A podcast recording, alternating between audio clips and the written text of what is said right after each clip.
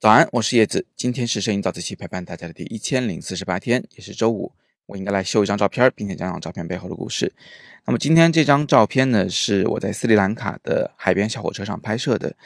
它是我的二百八十张四星级照片之一，曝光率还是挺高的啊！我经常会把它发出来。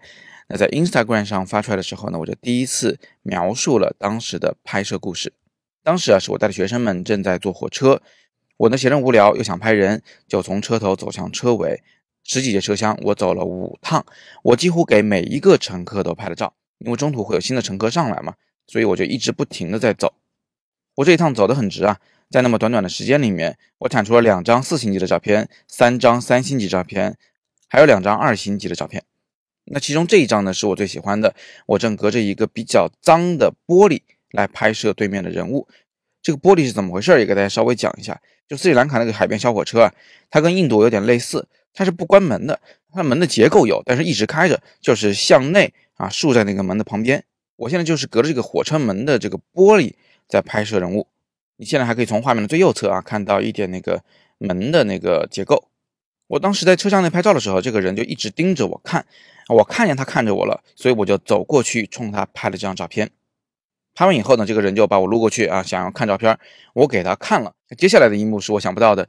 他用胳膊呢夹住了我的头，与四个同伙一起把我围住，并且呢把我的头哎推到了这个门的外面。当时火车正在行驶，啊，这个人呢想问我要钱，我的回答呢也非常的干净利索，我说没有，然后他就把我放了，我呢就赶紧离开了那个车厢，然后就没有然后了，我就不再这个来来回回的穿行在拍照了。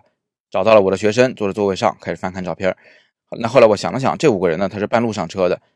斯里兰卡的一个海边小火车，半路上车是不要买票的啊，你直接上来就行，因为旁边两三米就是村庄，这没人管。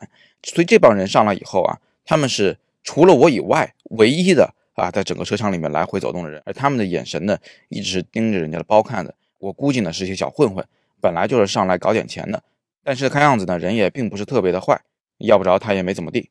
你说经历这一遭我紧张吗？其实好像也没什么紧张的。说后悔吗？好像也没什么后悔的。至少我得到了一张非常好的照片。但是你说我冒险了吗？其实我也没有冒险，因为我并不知道他们的身份啊，并不知道他们会对我做什么。